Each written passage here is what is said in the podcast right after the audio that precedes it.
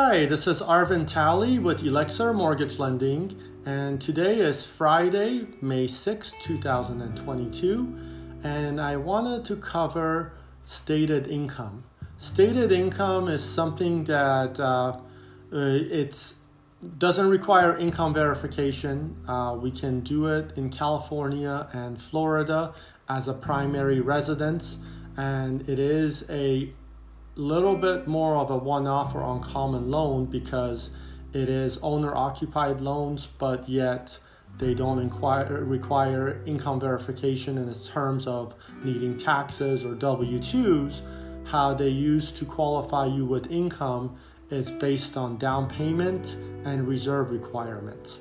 So, for example, if someone that has 740 FICO score, which is a higher FICO score, or over, they can finance up to 80% uh, or put 20% down in this case to purchase, and they only need to show three months reserves. And what reserves is referring to is what the payment is going to be the principal, interest, taxes, insurance. If there's HOA dues, uh, we need basically three months reserves along with the 20% down and closing costs and etc.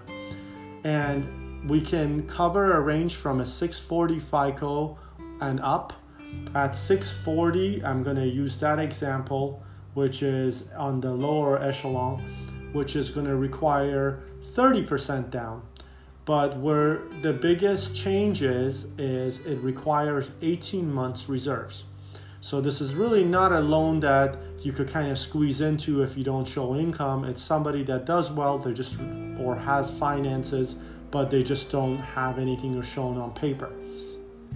Stated income used to be something more readily available prior to 2008, uh, but after uh, the uh, SAFE Act came around, it was around here and there, but it was either way too stringent or way too difficult to do because they had to show three years repayment uh, ability to be able to qualify with income and therefore it just weeded too many out. Uh, the process is getting more streamlined. It does require big downs and a pretty good amount of skin in the game, but uh, it is now uh, launched and readily, readily available.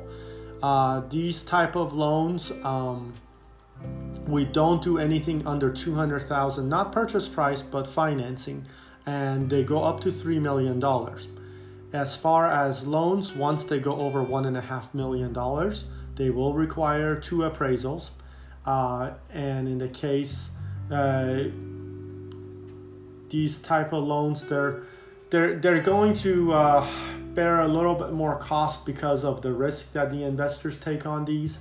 But overall, uh, this is going to be something maybe for most people with better credit rates ranging in the sixes and even arguably sevens, and you can do longer term financing like 30 years or uh, things of that nature. It's just um, anybody that's self employed that's maybe writing off too much and can't qualify the non QM route, uh, this would be the next tier down, which is a possibility.